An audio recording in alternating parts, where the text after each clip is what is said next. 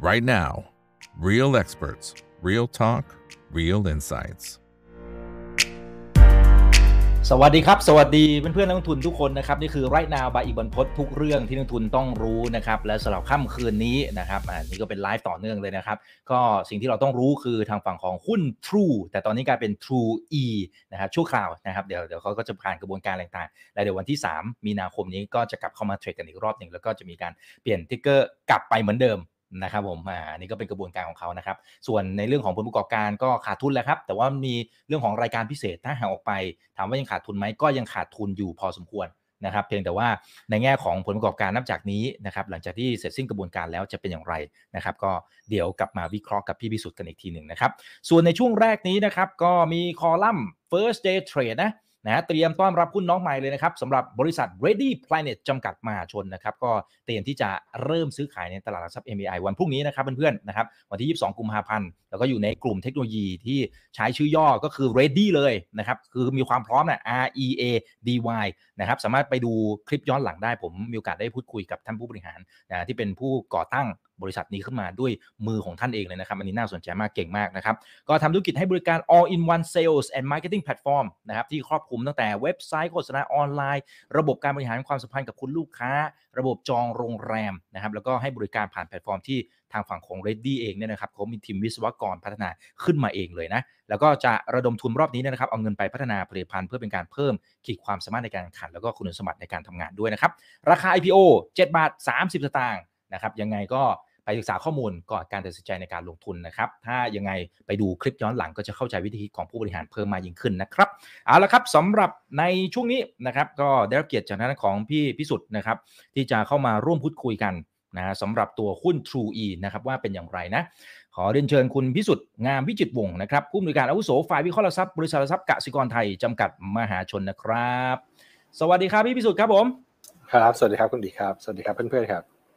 ครับอ่าคนไหนที่เข้ามาแล้วกดไลค์กดแชร์ทุกช่องทางนะครับ Facebook YouTube Twitter Clubhouse ช่อง Opera Chat แล้วก็ทางฝั่งของ TikTok นะครับ ดูคนจะสนใจนะฮะอันนี้เปิดมาก็ประมาณ 400 ท่านแล้วนะครับ กดไลค์กดแชร์ทุกช่องทางเลยนะ โอเคนะครับ ทีนี้ปรากฏว่าประกาศผลประกอบการออกมา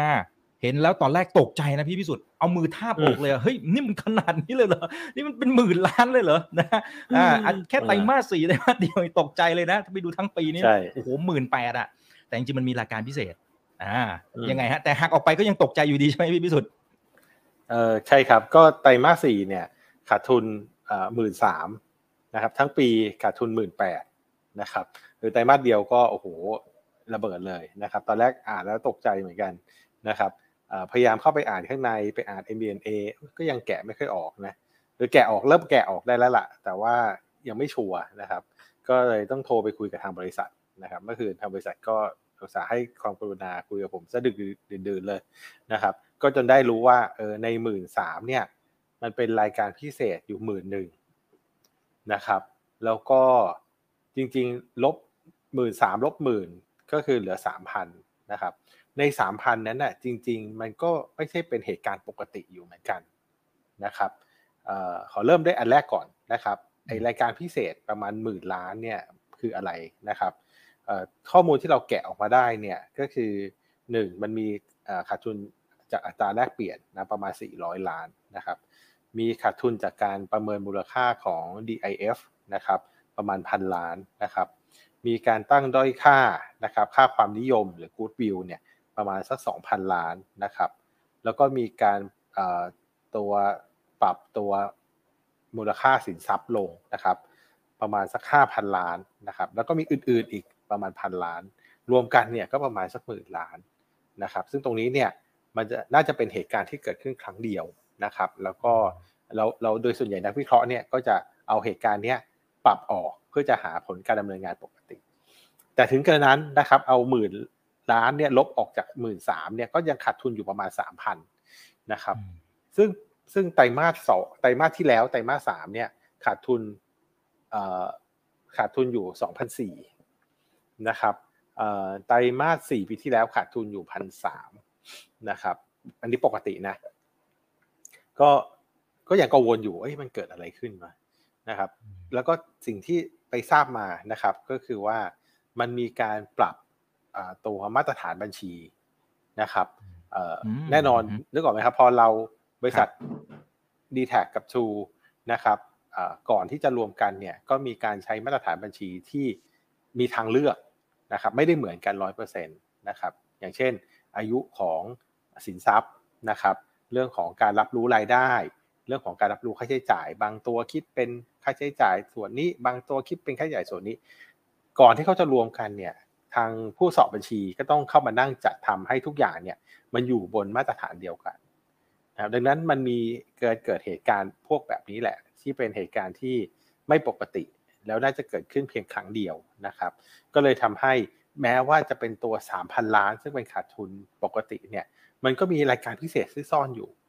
ซึ่งซึ่งเราไม่สามารถไปแกะออกมาได้ทำให้มันเป็นมาตรฐานเดียวกันเมื่อเทียบกับไตรมาสก่อนนะครับอะก็คือสรุปงบที่ออกมาเมื่อคืนเนี่ยมันดูเหมือนน่าตกใจนะครับ แต่พอดูลงไปในรายละเอียดลึกๆแล้วเนี่ย ผมคิดว่าก็ไม่น่าตกใจเท่าไหร่นะครับ จริงๆเนี่ย กสิกรไทยเรามองว่าเป็นสัญญาณที่ดีว่างบหลังจากนี้เนี่ยอาจจะดูดีขึ้นด้วยซ้ำเดี๋ยวเรามาลงรายละเอียดกันรอคุณอีกถามก่อนละกันครับผมอ่าพอดีเลยนะครับอ่าคุณพึกษาก็บอกว่าอยากทราบเรื่องนี้พอดีเลย เมื่อวานเห็นก็ตกใจเหมือนคุณอีกเลยค่ะ แต่ไม่ได้เอามือทาบอกนะคะ โอเคครับขอบคุณครับอ่าโอเคนะครับ แต่ว่าคำคำพูดของพี่พิสุก็คือว่านี่คือการล้างบ้านถูกไหมฮะไอ้ล้างบ้านรอบนี้นี่มันมันมันจบหรือยังฮะ เจ็บแต่จบหรือยังฮะได้ครับสะอาดหรือยังรอบนี้ครับ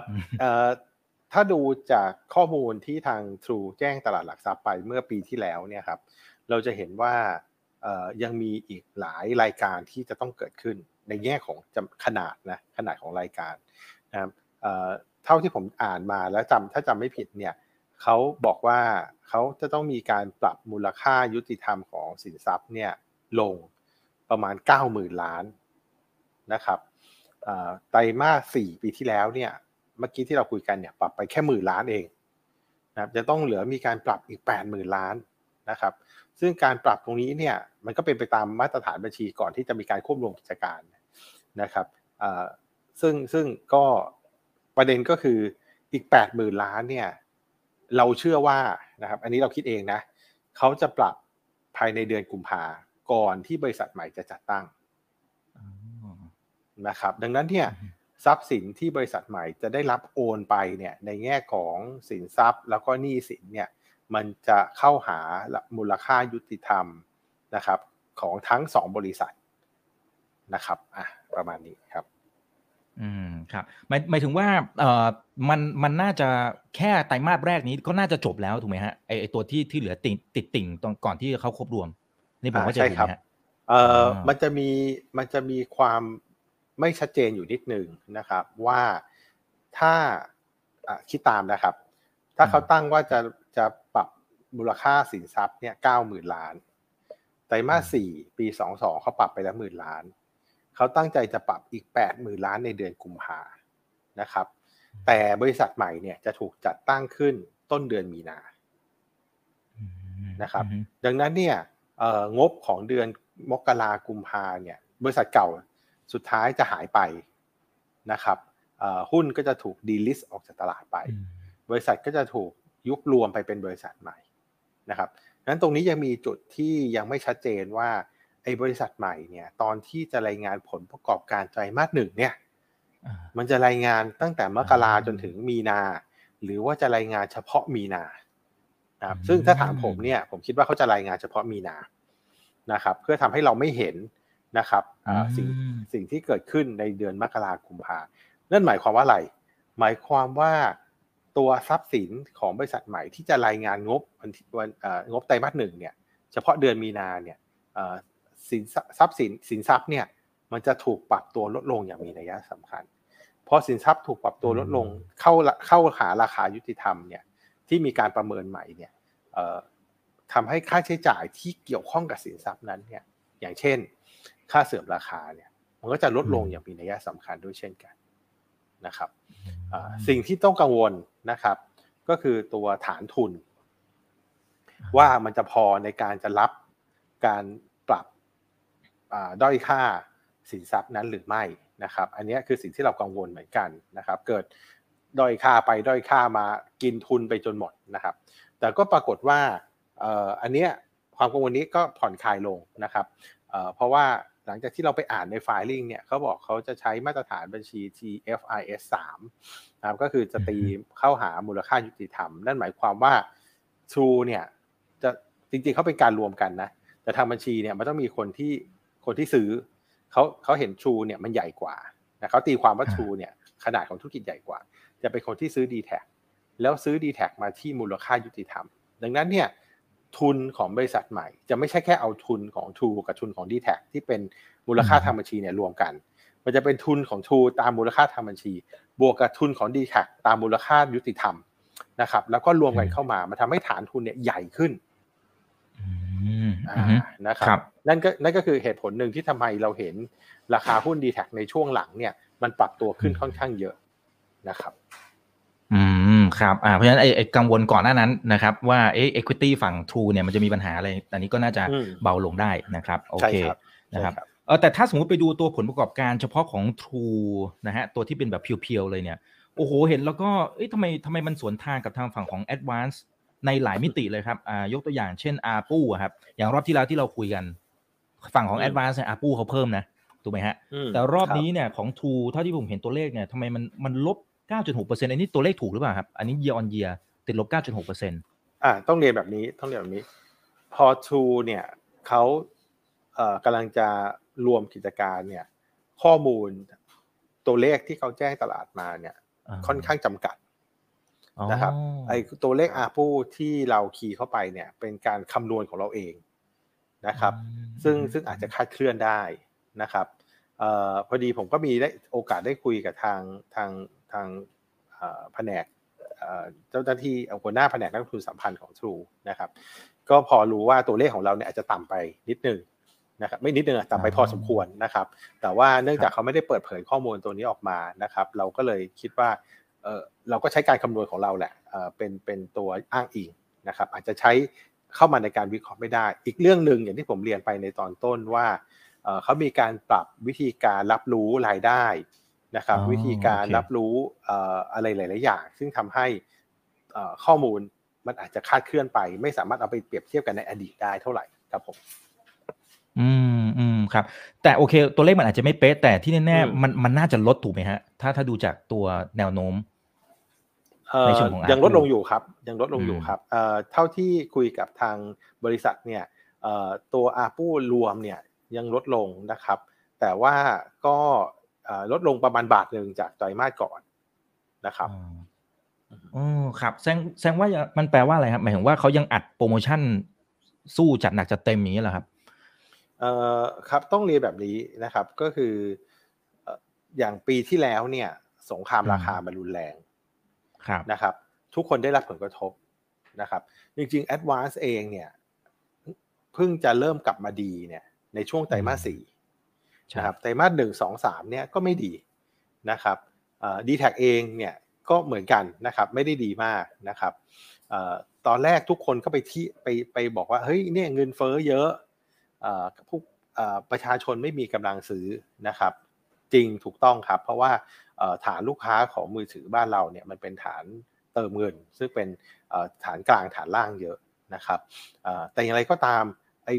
ไอ้เรื่องเนี้ย มันไม่ได้เกิดขึ้นเฉพาะประเทศไทยนะเงินเฟ้อเนี่ยอืมันเกิดขึ้นทั่วโลกนะครับเอ่อหลาย ๆประเทศเนี่ยเอ่อเขามีความสามารถในการปรับราคานะครับได้นะครับเพื่อสะท้อนถึงต้นทุน เพราะเงินเฟ้อเนี่ยมันกระทบถึงต้นทุนของผู้ประกอบการนั้นเนี่ยถ้าผู้ประกอบการคนไหนไม่สามารถส่งผ่านต้นทุนตัวนี้ไปได้เนี่ยเอ่อผลประกอบการมันก็จะไม่ดีนะครับเอ่อปรากฏว่าสุดท้ายเนี่ยทุกคนกลับมายอมรับว่าไอ้ที่ เอ่อเก้าเดือนแรก มันไม่ดีเนี่ย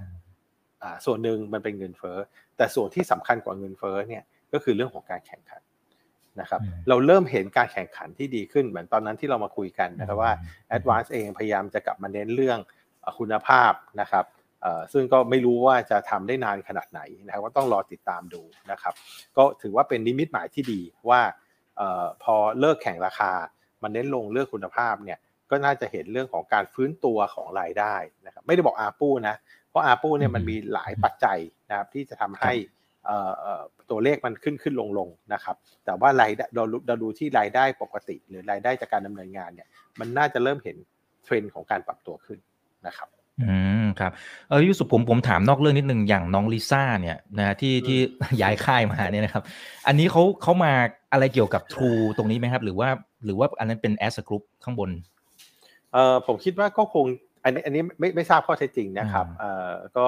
เป็น True ID สักอย่างอ่าใช่ครับผมคิดว่ามันก็คงมาในเลเวลของกลุ่มนะครับ เพราะว่าเข้าใจว่าอันนี้คิดเองเหมือนกันว่าค่าตัวน้องลิซ่าเนี่ยก็ไม่น่าจะถูกนะครับลิซ่าจริงๆลิซ่าเคยอยู่กับ KBank ด้วยนะ ถ้าเราจำได้อะตอนนั้นเนี่ยน่าจะถูกกว่านี้เยอะนะครับ ตอนนี้ดังมากก็คงจะจะไม่ถูกแล้วนะครับนั้นเนี่ยถ้าเป็นเลเวลของบริษัทเนี่ย ไม่น่าจะจ่ายไม่แบบบริษัทเดียวเนี่ยไม่น่าจะจ่ายไหว ผมคิดว่ามันคงต้องมาในรูปแบบของกลุ่มบริษัท ซึ่งมีฐานลูกค้าเนี่ยไม่ใช่แค่เมืองไทย อาจจะต้องกระจายไปในภูมิภาคมันถึงจะคุ้มค่าในการที่จะเอาแบรนด์เอาเอาเอาตัวพรีเซนเตอร์เนี่ยมาสร้างความเชื่อมโยงกับทางฐานลูกค้าครับผมเพราะฉะนั้นตามที่เราเข้าใจก็ค่าใช้จ่ายก็ไม่น่าจะแชร์มาฝั่งของ True หมายถึงอพอแปลงโฉมไปแล้วถูกไหมฮะไม่น่าจะเป็นลักษณะแบบนั้น เออผมว่าก็มีบ้างนน่าจะมีบ้างนะ ผมว่าเขาเขาก็คงจะใช้ความดังแล้วก็ความมีชื่อเสียงนะครับในการสร้างให้คนเนี่ยมาเข้าเข้ามาสู่ในบริการเข้ามาสู่ในโครงข่ายนะครับผมว่าผมว่ามันก็เป็นเครื่องมือทางการตลาดที่ใช้จะถามว่าเอ่อมันจะทำให้โอ้โหกำไรมันแย่ไหม ผมคิดว่ามันมันก็ไม่น่าจะขนาดนั้นนะครับ เพราะว่าเอ่อสิ่งที่เกิดขึ้นก็คือพอฐานลูกค้ามันใหญ่ขึ้นเนี่ยความสามารถในการใช้มันก็เพิ่มขึ้นหนึ่ง สองเนี่ยผมคิดว่าพอกลุ่มบริษัทเนี่ยมันใหญ่ การแบ่งหรือการจัดจัดสรรต้นทุนเนี่ยมันทำได้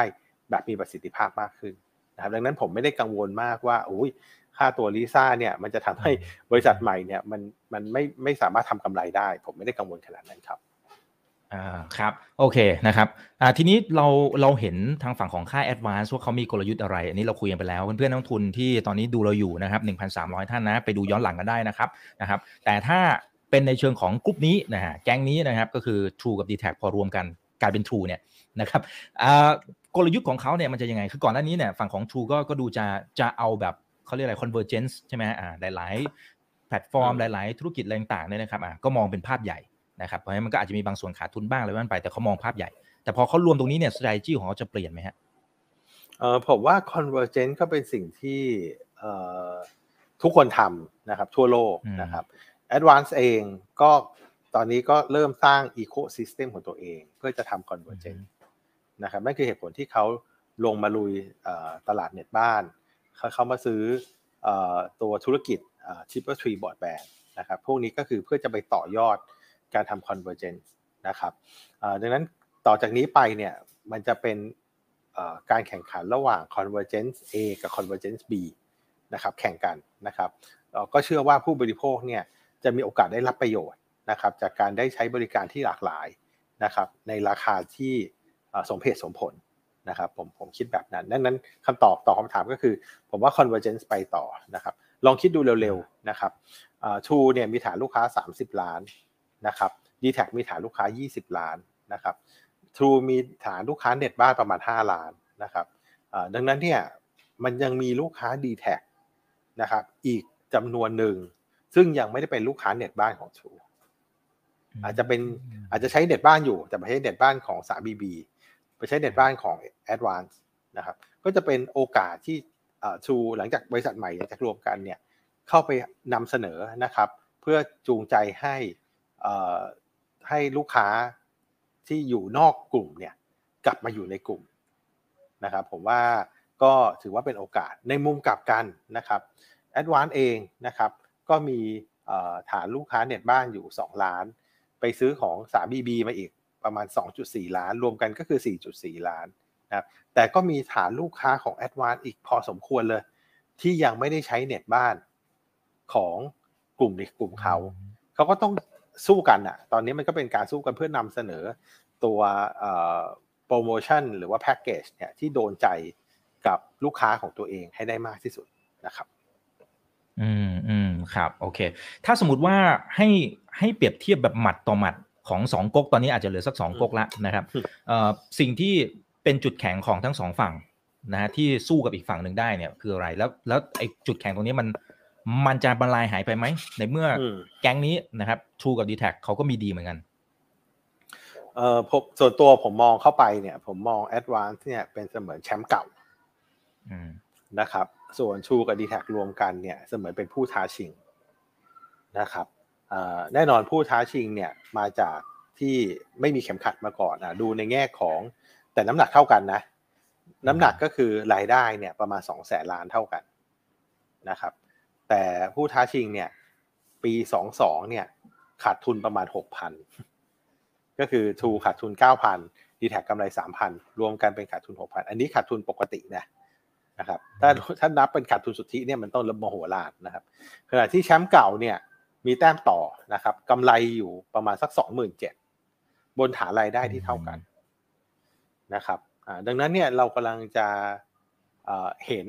การปรับตัวการปรับโครงสร้างของผู้ท้าชิงครั้งใหญ่นะครับอ่าเขารวมร่างกันเพื่อจะสู้กับแชมป์เก่า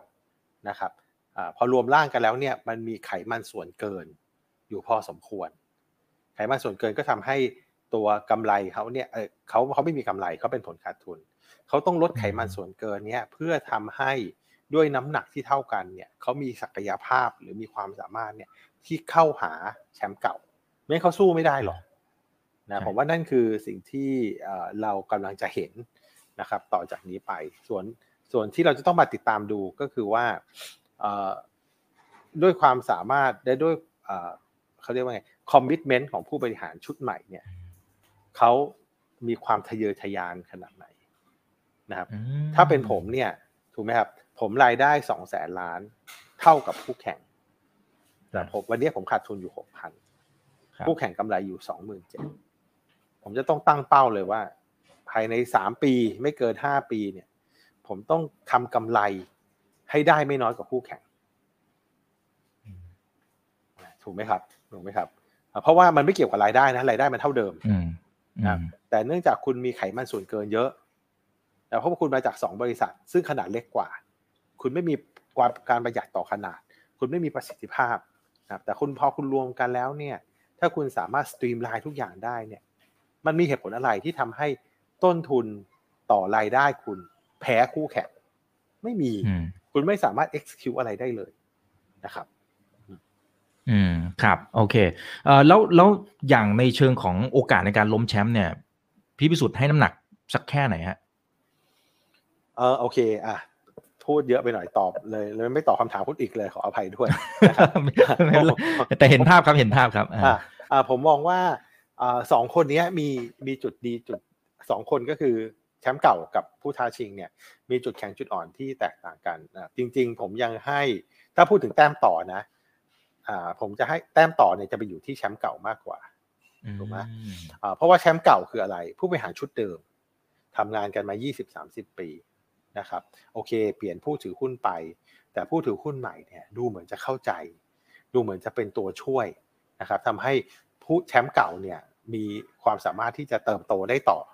แม้ว่ามันจะอาจจะไม่ได้เยอะนะ เพราะว่าพอบริษัทมันลีนอยู่แล้วเนี่ยโอกาสที่จะเห็นเขาเติบโต 20-30%เนี่ยต่อปีเนี่ยมันเป็นไปไม่ได้มันเป็นไปได้ยากนะครับขณะที่แชมป์แชมป์ผู้ท้าชิงเนี่ยแม้ว่ามันจะดูแล้วเฮ้ยมันดูโอเค มันดูมีมีมีศักยภาพที่จะไปสู้ แต่มันมาจากคนสองคนมารวมร่างกันนะครับอืม ซึ่งไอ้คนสองคนเนี้ยความที่น่ากังวลก็คือ มันมาจากแนวคิดกันคนละแนวเลย คนหนึ่งก็ตะวันออกตะวันออกนะครับ ก็คือ CP อืมเป็นเจ้าของกิจการเป็น entrepreneur นะครับ อีกคนหนึ่งก็ตะวันตกตะวันตกมาตรฐานสูงนะครับ เป็นลูกจ้างเป็นผู้บริหารมืออาชีพนะครับ ความน่าสนใจคือไอ้สองแนวคิดเนี้ยมันจะรวมกัน แล้วมันจะเวิร์กไหม นะครับ อ่า อันอันอันนี้คือคือคือสิ่งที่เวลาจะเป็นเครื่องพิสูจน์นะครับ อันที่หนึ่งอืมอันที่สองเนี่ยเอิ่มไอไอเวลาพูดถึงเรื่องของมูลค่าเพิ่มเนี่ย เวลาตอนที่เราวางแผนกันบนกระดาษเนี่ย มันดูดีมันพูดง่าย แต่เอาเข้าจริง ๆ เนี่ยการสร้างมูลค่าเพิ่มจากการควบรวมเนี่ยมันไม่เคยง่ายเลยนะครับในทางปฏิบัตินะครับ มันมักจะยากเสมอนะครับ ดังนั้นเนี่ยถ้าถามผมเนี่ย ถ้าให้แต้มต่อเนี่ย ผมให้แต้มต่อไปที่แชมป์เก่านะครับ แต่ผมอะเป็นคนชอบมวยรองอ่าโอนะเคผมชอบมวยรองนะครับ ก็คือถ้าถ้าตลาดให้แต้มต่อแชมป์เก่ามากเกินไปเนี่ย ผมจะลองผู้ท้าชิงอืมนะครับอ่าดังอืมดังนั้นเนี่ยผมการที่ผมจะลองผู้ท้าชิงเพราะผมเชื่อว่าเอ่อไอการไอโอกาสที่ผู้ท้าชิงเนี่ย จะทำให้ตัวจากที่ตัวเองขาดทุนเยอะๆมาเป็นกำไรเนี่ย มันทำง่าย เหมือนเหมือนเวลาเราลดน้ำหนักนะครับอืมเอ่อถ้าเราลดน้ำหนักห้ากิโลแรกเนี่ยมันจะง่ายนะครับ แต่ว่าไม่ไม่เห็นง่ายเลยพี่วิสุทธ์ตอนนี้ผมพุงพุงนี่แบบใหญ่เลยอะอะต้องต้องลองลดดูผมผมก็พยายามลดอยู่นะเออแต่ว่าห้ากิห้ากิโลแรกเนี่ยมันจะง่าย แต่ห้ากิโลต่อไปห้ากิโลไปเรื่อยๆมันจะยากขึ้นเรื่อยๆนะครับ ดังนั้นผมอ่าเชื่อว่าบริษัทใหม่เนี่ย ตอนเขารีดไขมันชุดแรกเนี่ย มันจะง่ายอ่าง่าย ก็ง่ายของผมก็คืออะไร ก็คือไอ้เรื่องของการปรับบัญชีไงอ่านะครับการด้อยค่าสินทรัพย์ไง อันเนี้ยมันทำให้ค่าใช้จ่ายเนี่ย ถ้าดูจากที่ True แจ้งตลาด แล้วก็ที่ d t แทประกาศงบเนี่ย d t แทเนี่ยปี 2023 เนี่ย ค่าใช้จ่ายจะหายไป 3,000 ล้าน หมายความว่าอะไร หมายความว่าจาก d t แทปีที่แล้วเนี่ยที่กำไร 3,000 ล้านเนี่ย ถ้า ถ้าดำเนินการต่อไปนะ ปีนี้ d t แทจะกำไรเกือบ6,000ล้านอืมถูกไหมครับ True เนี่ย จากปีที่แล้วที่ขาดทุน9,000ล้าน อันนี้ดูเราดูที่ปกตินะบรรทัดปกติอืมอืมการตั้งด้อยค่าที่เลเวลของ90,000ล้านเนี่ย จะทำให้ค่าเสื่อมหายไป4,000ล้าน หมายความว่า True เนี่ย จากขาดทุน9,000เนี่ย ก็จะขาดทุนจริง ๆ เนี่ย ปีเนี้ยทุกอย่างเหมือนเดิมขาดทุนเหลือ5,000ดังนั้นเนี่ย d t แทกำไร6,000 True ขาดทุน5,000บริษัทใหม่เนี่ย ยังไม่ต้องทำอะไรเลยนะ แค่ปรับมาตรฐานบัญชีกำไรละ1,000อืมดังนั้นเนี่ย ตลาดพอเห็นว่า เฮ้ย ปี22เนี่ย9,000ลบ3,000คือขาดทุน6,000ปี23กำไรพันหนึ่งเลย โอ้โห ว้าว พอตลาดเริ่มเห็นจากขาดทุน6,000มาเป็นกำไรพันหนึ่งตลาดก็จะเริ่มเชื่อว่าคาดการณ์เฮ้ยต่อ มันจะวิ่งเข้าหา27,000หรือเปล่าอืมอืมอ่าใช่ไหมครับ มันต้องใช้เวลาเร็วขนาดไหน ซึ่งอันเนี้ยก็ขึ้นอยู่กับนักวิเคราะห์นะครับ ในการที่จะใช้จินตนาการนะครับ แล้วก็ขึ้นอยู่กับผู้บริหารชุดใหม่ ที่จะที่จะแต่ง Deliver ตั้งได้ไหมกันพวกเนี้ยนะครับ ว่าจะประกาศเอ่อ มูลค่าของมูลค่าเพิ่มจากการควบรวม แล้วเป้าหมายในการที่จะไปถึงมูลค่าเพิ่มนั้นนะครับออันนี้ก็จะเป็นสิ่งที่สิ่งสิ่งที่จะทำให้บริษัทใหม่เนี่ยมันดูน่าสนใจ อืม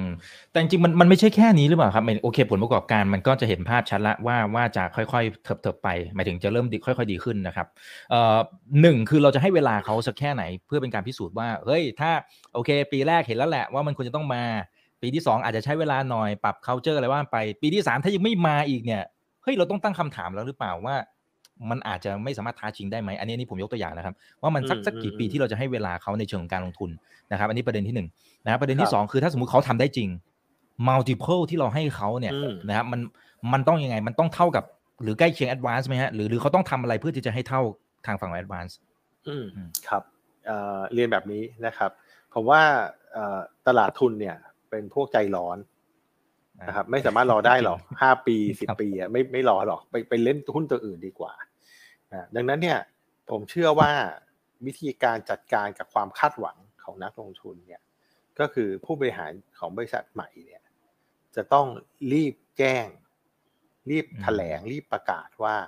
เขาคาดหวังว่ามูลค่าเพิ่มตัวเนี้ยมันมีมูลค่าเท่าไหร่ แล้วระยะเวลาในการที่จะรับรู้มูลค่าตัวเนี้ยมันใช้เวลานานมากน้อยแค่ไหน นะครับแล้วความมั่นใจที่จะให้กับกับนักลงทุนเนี่ยว่าเขาจะสามารถทำได้เชื่อเขาเหอะเนี่ยมันคืออะไรผมว่าเขาจะต้องรีบเอาข้อมูลชุดเนี้ยออกมาเพื่อทำให้ตลาดเนี่ยสร้างความมั่นใจนะครับเมื่อกี้เราพูดถึงตัวผลประโยชน์ระยะสั้นนะครับในทางบัญชี ผลประโยชน์ในระยะกลางเนี่ยก็คือเรื่องของการประหยัดต้นทุนนะครับ เราจะเห็นเรื่องของอการปรับต้นทุนลง นะครับอันนี้เป็นพูดถึงเงินสดแล้วนะเรื่องของค่าเสื่อมเนี่ยมันเป็นเรื่องของที่เป็นรายการที่ไม่ใช่เงินสด cash อ่าพอพูดถึงเงินสดเนี่ยตลาดจะให้น้ำหนักมากไอ้ไม่ไอ้เรื่องที่ไม่ใช่เงินสดเนี่ยตลาดไม่ค่อยให้น้ำหนัก แต่มีก็ดีกว่าไม่มีนะแต่เรื่องที่เป็นเงินสดถ้าประหยัดได้เนี่ยโหตลาดจะให้มูลค่าเยอะ ซึ่งก็คือขึ้นอยู่กับผู้บริหารเนี่ยจะแจ้งจะให้คำมั่นนะครับ กับตลาดกับนักลงทุนเนี่ยอย่างไรนะครับ แล้วสุดท้ายนะครับถ้าสิ่งที่ผู้บริหารชุดใหม่นำเสนอออกมาเนี่ยตลาดให้การตอบรับนะครับ สิ่งที่เกิดขึ้นก็คือจะมีการแย่งซื้อหุ้นนะครับไม่ใช่ corner นะไม่ใช่ corner มีการแย่งซื้อหุ้นนะครับการแย่งซื้อหุ้นเนี่ยขอขอ in trend กันหน่อยนะการแย่งซื้อหุ้นเนี่ยคืออะไรนะครับ ก็คือเมื่อก่อนเนี่ยเวลาเรามองเข้ามาในกลุ่มสื่อสารเนี่ย มันก็เห็นตัวเล่นอยู่ไม่กี่ตัวนะสำหรับนักลงทุนสถาบัน โดยเฉพาะอย่างยิ่งนักลงทุนสถาบันในต่างประเทศเผอิญผมเคยอยู่โบรกที่ต้องไปขายหุ้นให้กับนักลงทุนต่างประเทศเนี่ยเชียร์ซื้อ dtac เชียร์ซื้อ True เชียร์ไปเหอะไม่มีทางเขาไม่เขาไม่ even สนใจอะ เวลาเขามองเข้ามาเขาเห็นแค่แอดวานซ์อย่างดีก็จะเห็นก็จะเห็นอินทัชขนาดของธุรกิจเนี่ย market cap หกแสนล้านนะครับ dtac กับ True เนี่ยประมาณตัวละแสนกว่าล้านผมมันห่างกันหกเท่าห้าเท่านะครับนะแอดวานซ์ที่เป็นแชมป์เก่าเนี่ยกำไรปีละสองสามสองหมื่นกว่าล้านกับสามหมื่นล้านนะครับ ROE เนี่ยสามสิบเปอร์เซ็นเงินปันผลอีกสี่เปอร์เซ็นตนะมันก็คือเป็น proxy หรือเป็นตัวแทนของกลุ่มสื่อสารในบ้านเราดีๆ นี่เองดังนั้นเวลานักลงทุนต่างชาติมันมองเข้ามา มันมีตัวเลือกตัวเดียว นะครับ แต่พอ d t แทกับ True รวมร่างกันเนี่ย สิ่งที่เกิดขึ้นก็คือ Market Cap เนี่ยจะขึ้นไปประมาณสามแสนก็ครึ่งหนึ่งของ Advance นะครับ รายได้เนี่ย สูสีกันนะมากกว่ากันนิดหน่อยนะครับ แล้วถ้าเขาเชื่อว่าบริษัทใหม่เนี่ยสามารถปรับความสามารถในการทำกำไรขึ้น เข้าหา Advance นะครับ มันก็จะกลายเป็นหุ้นอีกตัวหนึ่ง ซึ่งเขาจะจับใส่เข้าไปในเรดาร์สกรีนนะครับขนาดก็ได้แล้วนะครับ โอกาสในการทำกำไรก็เริ่มมานะครับ ดังนั้นเราเชื่อว่า อันนี้แหละที่เป็นที่มาของคำว่า multiple relating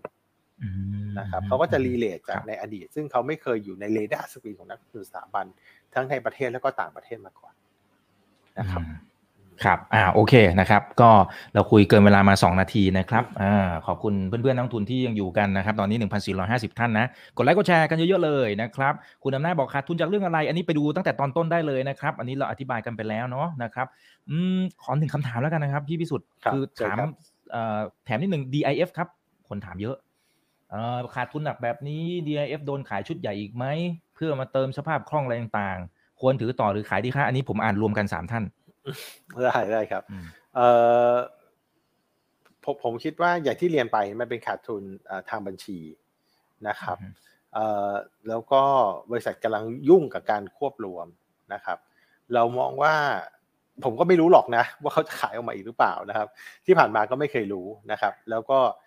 มักจะคิดอยู่เสมอว่าเขาไม่น่าจะขายอีกแล้วนะครับ แต่ก็เจอขายออกมาอยู่อยู่เรื่อยๆนะครับ แต่ว่าผมคิดว่า จากนี้ไปเนี่ยหลังจากที่เขารวมกิจการกันแล้วเนี่ยปัญหาแรกที่เขาต้องแก้ก็คือปัญหาโครงสร้างของเงินทุน หรือ capital structure นะครับปัญหา capital structure คืออะไร เมื่อกี้อย่างที่ผมบอกไปเขามี market cap 3แสนล้าน advance มี6แสนนะครับ advance เนี่ยมีหนี้ประมาณ2แสนนะครับรวมกันเป็นมูลค่ากิจการเนี่ยหกแสนบวก2แสนคือ8แสนนะครับแต่ไอ้บริษัทใหม่เนี่ยห นี้สองเจ้ารวมกันเนี่ย ก็สี่แสนนะชูประมาณสามแสนดีแท็ประมาณแสนหนึ่งรวมกันเนี่ยคือเจ็ดแสนมูลค่ากิจการครับนี่คือสิ่งที่แต่กำไรเขายังขาดทุนอยู่นะแอดวานเนี่ยสองหมื่นเจ็ดนะนะครับนั่นนี่คือสิ่งที่เป็นสิ่งแรก ๆเลยนะครับ ที่บริษัทใหม่เนี่ยผู้บริหารเนี่ยต้องทำการปรับโครงสร้างนะครับ เงินทุนนะครับแน่นอนการปรับโครงสร้างเงินทุนเนี่ยมันก็มีหลายแบบนะมันก็มีเรื่องของการขายสินทรัพย์เข้ากอง DIF นะครับการทำเรื่องของ debt restructuring เพื่อลดตัวอัตราดอกเบี้ย หรือต้นทุนทางการเงิน เพราะว่าธุรกิจดูดีขึ้นนะครับหรือว่าการเพิ่มทุนนะครับซึ่งผมมองว่าการปรับโครงสร้างหนี้ไม่ใช่ไม่ดีนะ ปรับโครงสร้างหนี้เพราะว่า เดิมเนี่ยพอมันเป็น True เนี่ยเครดิตเรตติ้งมันคือ Triple B plus มันก็ได้ดอกเบี้ยจุดหนึ่ง DTAC เนี่ย credit rating มันเป็น A minus เนี่ยสองคนนี้รวมกันเนี่ยมันมันต้องดีกว่า Triple B plus มันก็ต้องอยู่ระหว่าง Triple B plus กับ A minus นั้นพอ credit rating มันดีขึ้นเนี่ยเวลาเขารีไฟแนนซ์หุ้นกู้เนี่ยเขามีโอกาสได้ดอกเบี้ยถูกลง อันนี้คืออันที่หนึ่งนะครับ หรือเขาสามารถที่จะไปออกหุ้นกู้ทำ ทำ financing structure แบบใหม่ ที่ให้ผลตอบแทนที่ดีที่ให้ผลให้ให้ให้ต้นทุนทางการเงินที่ต่ำอันนี้คืออันที่หนึ่งอันที่สองเนี่ยผมมองว่าการทำ asset sale and lease back นะครับผ่านกอง DIF เนี่ยก็เป็นทางเลือกที่น่าสนใจนะครับเพราะอย่าลืมว่าเสาของชูเนี่ยผมว่าร้อยละเก้าสิบเปอร์เซ็นต์อยู่ในกอง DIF อยู่แล้ว แต่เสาโทรคมนาคมของ d t แทเนี่ยยังไม่ได้อยู่ในกองดิฟเลยนะครับ ดังนั้นเนี่ยเราเชื่อว่าเสาของ d t แทเนี่ยซึ่งเราคาดว่าน่าจะมีแบบเราราวเกือบหมื่นต้นนะนะซึ่งก็ไม่ใหญ่แต่ก็ไม่เล็กนะครับน่าจะสามารถเอามาทำรีไซเคิลเพื่อเอาเงินเนี่ยไปลดภาระหนี้นะครับแล้วก็เอาไปทำธุรกต่อยอดธุรกิจนะครับได้นะครับดังนั้นเนี่ยเรามองว่าดิฟเนี่ยในระยะกลางระยะยาวเนี่ยดูน่าสนใจมากนะครับ ครับ ขอ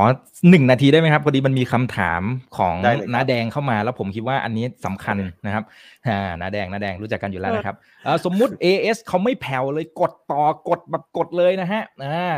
แล้วทีนี้นะครับนิวโคหมายถึงทางฝั่งของแก๊งอ่าดีแท็กกับ True E เนี่ยนะฮะแพ้อีกคราวนี้เหลือหนึ่งเดียวเลยหรือเปล่า AS แกร่งมากเออผม ผมไม่ได้มองสถานการณ์แบบนั้นนะครับ ผมมองกับผมกับมองอีกแบบหนึ่งนะครับนาแดงนะผมมองว่าการที่ AS เนี่ยไปคัดค้านการควบรวมของ d t แทกับ True อันนี้อันนี้จำได้นะครับ ตอนที่เขาจะรวมกันเนี่ย มีการทำประชาพิจารณ์เนี่ยทาง AS ก็ส่งผู้บริหารไปคัดค้านนะครับ ก่อนหน้านั้นเนี่ยเขาก็มีการส่งคนไปฟ้องศาลปกครองนะครับ เรื่องการใช้อำนาจของกสทช ครับดังนั้นเนี่ย AS เนี่ยแสดงท่าทีอย่างชัดเจนนะครับว่าคัดค้านการควบรวมเหตุผลที่ AS คัดค้านการควบรวมเนี่ยผมแต่ที่ผมคิดเองนะถ้าถ้าผิดขออภัยด้วยนะผมเชื่อว่า AS เนี่ยคิดว่าถ้าปล่อยให้การถ้าการควบรวมไม่เกิดเนี่ยอีกไม่เกินห้าปี มันต้องมีคนออกจากตลาด ซึ่งน่าจะเป็น d t แทนะครับ แล้วลองคิดตามถ้า d t แทออกจากตลาดด้วยความเจ็บปวดเพ ราะว่าคลื่นหมดนะครับคลื่นหมดนะทรูไม่ได้รวมกับ d t แทก็ขาดทุนไปเรื่อยๆ เดี๋ยวเพิ่มทุน เดี๋ยวขาดทุน เดี๋ยวเพิ่มทุนนะครับเอสเนี่ยจะเป็นลายใหญ่ลายเดียวที่แข็งแกร่ง แล้วเกือบจะเหมือนผูกขาดอยู่แล้ว ผมมองว่านั่นคือเหตุผลที่เขาคัดคานนะครับ แต่ในเมื่อเขาคัดค้านไม่ได้นะครับ ผมว่าทฤษฎีเกม เนี่ยทฤษฎีผลประโยชน์เนี่ยก็คือพอทรัพยากรเนี่ยมันเท่ากัน เพราะว่าถ้าเราลองเอาคลื่นของ d t แทกับ True มารวมกันเนี่ยนะครับไปอ่านในเปเปอร์ผมได้ผมมีทำไว้ให้ดูนะครับ ตัวทรัพยากรของคลื่นเนี่ยเมื่อเทียบกับลูกค้า เมื่อเทียบกับรายได้เนี่ยมันเสมอกัน เราใช้คำว่า equilibrium มันเข้าหาจุดดุลยภาพ เมื่อเป็นแบบนั้นเนี่ยสิ่งที่เกิดขึ้นนะครับ สิ่งที่น่าจะเกิดขึ้นแล้วกันไม่อยากบอกว่าเกิดขึ้นเลยแต่มันไม่เกิดนะครับ สิ่งที่น่าจะเกิดขึ้นก็คือ ผู้เล่นที่เหลืออยู่ทั้งสองรายเนี่ย จะหยุดแข่งนะเพราะว่าอะไร เพราะเหมือนกับมันมีทั้งสองคนเนี่ย มีอาวุธทัดเทียมกันนะครับ ถ้าคนนึงลดราคา อีกคนนึงก็ลดราคานะครับ คุณภาพของโครงข่าย เพราะคลื่นมันเท่ากัน เสามันใกล้เคียงกัน คุณภาพของโครงข่ายไม่แตกต่างกัน ลูกค้าไม่ได้ไหล ไหลไปก็ไหลมาไหลมาก็ไหลไป สุดท้ายขนาดของตลาดเล็กลงไปเรื่อยๆนะครับ เท่านั้นไม่พอรายรายได้เล็กลง แต่ยังต้องลงทุนในโครงข่ายตลอดเวลา เพราะว่าพอลูกค้าได้ของใช้ถูกลง ก็จะใช้งานมากขึ้น พอใช้งานมากขึ้น ผู้ประกอบการก็ต้องลงโครงขายมากขึ้น สรุปแล้วรายได้ลด โครงขายลงเพิ่ม ค่าใช้จ่ายเพิ่มกำไรลด ผลตอบแทนจากการลงทุนลด หุ้นก็ลง ลงหมดนะดูจากปีที่แล้วเป็นเป็นเกมเป็นตัวอย่างได้นะครับ หุ้นก็ลงกันหมดนะยกเว้นการควบมีหุ้นที่มีการควบรวมมันก็จะขึ้นขึ้นลงลงตามความเชื่อมั่นของตลาดว่าการควบรวมจะเกิดหรือไม่นั้นเนี่ยผมอาจจะไม่ได้เห็นด้วยกับสิ่งที่พี่ที่พี่แดงคิดนะครับ ผมคิดว่า การควบรวมรอบนี้เนี่ย ระยะกลางระยะยาวเนี่ยเราจะเห็นดุลยภาพของการแข่งขันนะครับ นั่นคือสิ่งที่ทำไมเราต้องมีองค์กรกำกับดูแล เพราะถ้าไม่มีองค์กรกำกับดูแลเนี่ยมันเป็นไปได้อย่างมากที่ผู้ที่มีอำนาจเหนือตลาดสองลายเนี่ยจะเอาเปรียบผู้บริโภคนะครับแต่การที่เรามีองค์กรกำกับดูแลเนี่ยแล้วเป็นองค์กรกำกับดูแลที่มีประสบการณ์ในการกำกับดูแลมาเป็น สิบปีเนี่ย ผมคิดว่าเราพอที่อุ่นใจได้ แล้วเรามีองค์กรที่เป็นองค์กรไม่แสวงหากำไรอย่างพวก NGO เนี่ยที่อาจจะไม่ได้แข็งแรงสุดๆนะครับ แต่ผมคิดว่าเขาก็ทำหน้าที่ของเขาได้ดี ดังนั้นเนี่ยผู้ประกอบการแม้จะมี 2 ลายเนี่ยไม่ใช่ทะเลอร์ทะล่าปรับราคาขึ้น ปรับราคาขึ้นนะครับไม่ใช่เหมือน Netflix นะที่จะมาปรับราคาขึ้นได้เรื่อยๆเนี่ยนะครับเขาเพิ่งลดนะไม่แต่เขาเริ่ม เขาเริ่มที่จะดึงเรื่องของโฆษณาแชร์ลิงออกแล้วก็มีโฆษณาเข้ามานะครับ อันนั้นก็คือการปรับราคาขึ้นทางอ้อมได้นะครับเขาไม่ได้มีอำนาจตลาดเหนือตลาดขนาดนั้นนะครับ แล้วก็มีองค์กรกำกับดูแลเข้ามาดูแลด้วย ดังนั้นผมเชื่อว่าการที่การที่เราจะเห็นราคาปรับขึ้นเนี่ยยาก แต่มันจะปรับลงในอัตราที่ช้าลงนะครับ แค่นี้พอการใช้งานมันเพิ่มขึ้น นะครับรายได้ก็จะโตขึ้นนะครับผลตอบแทนก็จะเพิ่มขึ้น ราคาหุ้นก็จะเพิ่มขึ้น ผู้ถือหุ้นก็จะแฮปปี้ขณะที่ผู้บริโภคก็จะไม่เสียประโยชน์ผมมองว่าอันนี้คือภาพภาพระยะกลางนะระยะสั้นเนี่ยขอเรียกอย่างนี้เดียว พูดแล้วสนุกนะครับระยะสั้นเนี่ยเราอาจจะเห็นการแข่งขัน เข้มข้นอีกรอบหนึ่งสองเหตุผล เหตุผลที่หนึ่งเนี่ย ดีแท็กกับทูเนี่ยพอมันพอเขารวมโครงข่ายกันเนี่ย มันไม่ราบลื่นหรอก มันจะมีปัญหาตรงนี้ตรงนั้น ตรงนี้สัญญาณไม่ดี ตรงนี้สปีดตก ตรงนี้สัญญาณหายโคไปแล้วสายหลุด มันจะมีตรงนี้แหละ เกิดขึ้นแน่นอนนะจะมากหรือน้อยเท่านั้นเองนะครับ อันที่สองนะครับ มาตรการเยียวยาของกสชเนี่ยที่ให้ผู้ประกอบการเนี่ยจะต้องปรับจะปรับลดราคาเพดาน ลง 12%จะเปลี่ยนวิธีการคำนวณ แล้วปรับลดราคาลง 12%อันเนี้ยมันจะทำให้ลูกค้าบางกลุ่มใน d t แทกับ True เนี่ยจำเป็นจะต้องถูกปรับราคานะครับ ซึ่งวิธีการของผู้ประกอบการเนี่ยก็จะใช้วิธีการเพิ่มของให้มากกว่าการลดราคา ยกตัวอย่าง สมมติผมใช้ 299 ได้ 20 กิก แล้วบังเอิญโปรโมชั่นนี้ผิดกฎกสทช ใหม่ ผิดมาตรการเยียวยา วิธีการของผู้ประกอบการก็คือผู้ประกอบการจะใช้วิธีการเพิ่มกิกให้ คุณเอาไปเลยอีก 20 กิกรวมกันเป็น4กิกคุณจ่ายเท่าเดิม 299 ก็ไม่ผิดกฎแล้วนะครับนี่คือวิธีการที่มันเกิดขึ้น ซึ่งการเกิดแบบนี้จริงๆ ผมคิดว่าคนที่จะหลีดเกมการแข่งขันเนี่ยก็ยังเป็น AS หรือ Advance อยู่ดีอยู่ที่ Advance เองเลยที่จะมองว่าตรงไหนจุดไหนเป็นโอกาสในการทำการตลาด ในการที่จะแย่งลูกค้าที่เป็นลูกค้าที่ทำกำไรของ d t แทกับ True มาให้ได้นะครับดังนั้นผมไม่ได้มั่นใจว่าการแข่งขันในช่วงแรกหลังการควบรวมเนี่ยมันจะดีอย่างที่ตลาดให้ความหวัง แต่ผมเชื่อว่าไอ้ไอเรื่องนี้ไอ้การปรับโครงโครงข่ายเนี่ยมันไม่ได้เกิดขึ้นสามปีห้าปีหรอก มันเกิดขึ้นภายในหนึ่งปีไม่เกินสองปีแหละ แล้วมันก็จะจบไปดังนั้นโอกาสตรงเนี้ย หน้าตาตรงเนี้ยมันจะจบลง แล้วหลังจากนั้นเนี่ยการแข่งขันมันจะกลับมาแบบสมบูรณ์แล้วก็ยั่งยืนนะผมเชื่อแบบนั้นครับผมครับอ่าเอาละครับสนุกมากครับอ่าพี่พิสุทธิ์นะครับไว้เดี๋ยวโอกาสหน้าขออนุญาตเรียนเชิญใหม่นะครับขอบพระคุณมากๆเลยนะครับได้ครับขอบคุณครับแล้วก็แชร์ทุกช่องทางนะครับ สวัสดี 1,600 ท่านนะครับ ครั้งหน้าเป็นเรื่องไหนรอติดตามครับ วันนี้สวัสดีครั